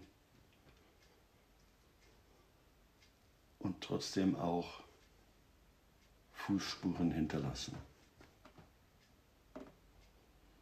Vielen Dank. Jetzt haben wir uns beide, jetzt haben wir beide Tränen in die Augen, weil es uns beide emotional berührt. Und so ist es eigentlich toll, dass man die Menschen ja, erreicht. Und es ist dir gelungen, Otto. Und da sage ich ganz äh, herzlichen Dank für die wertschätzende Zeit, äh, für den Podcast äh, beim Gastro-Talk. ja, dir auch ganz, ganz lieben Dank. Ich habe jetzt selber gesehen, wie, wie vielfältig und wie, wie wie, wie, wie, sehr man da oft ins, ins Detail gehen muss, um zu verstehen, was die Gründe waren, dass man bestimmte Dinge gemacht hat oder manche nicht. Ähm, das halte ich für wichtig. Es ist halt nicht so die, die Arbeit eines vordefinierten Lebensweges gewesen, sondern das, auch die, die Suche immer nach dem Richtigen oder nach dem für dich passenden, aber immer auch integrativen. Also Paragraph 1 des deutschen Grundgesetzes, die Würde des Menschen ist unantastbar, ist für mich auch ein wichtiger Meilenstein oder Wegweiser in dem Verhalten, in meinem Verhalten, das man dann aber auch immer weitergibt an Menschen, die in dem Bereich bereit sind und willens sind zuzuhören. Mit dem tollen Gespräch hast du Spuren hinterlassen. Vielen Dank dafür. Danke dir auch.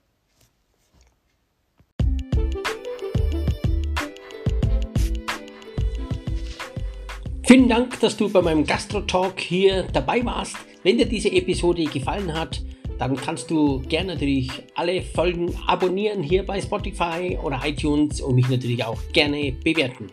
Herzliche Grüße und vielen Dank, sagt der Kurt Höller, der Gastronaut hier aus Murnau in Oberbayern.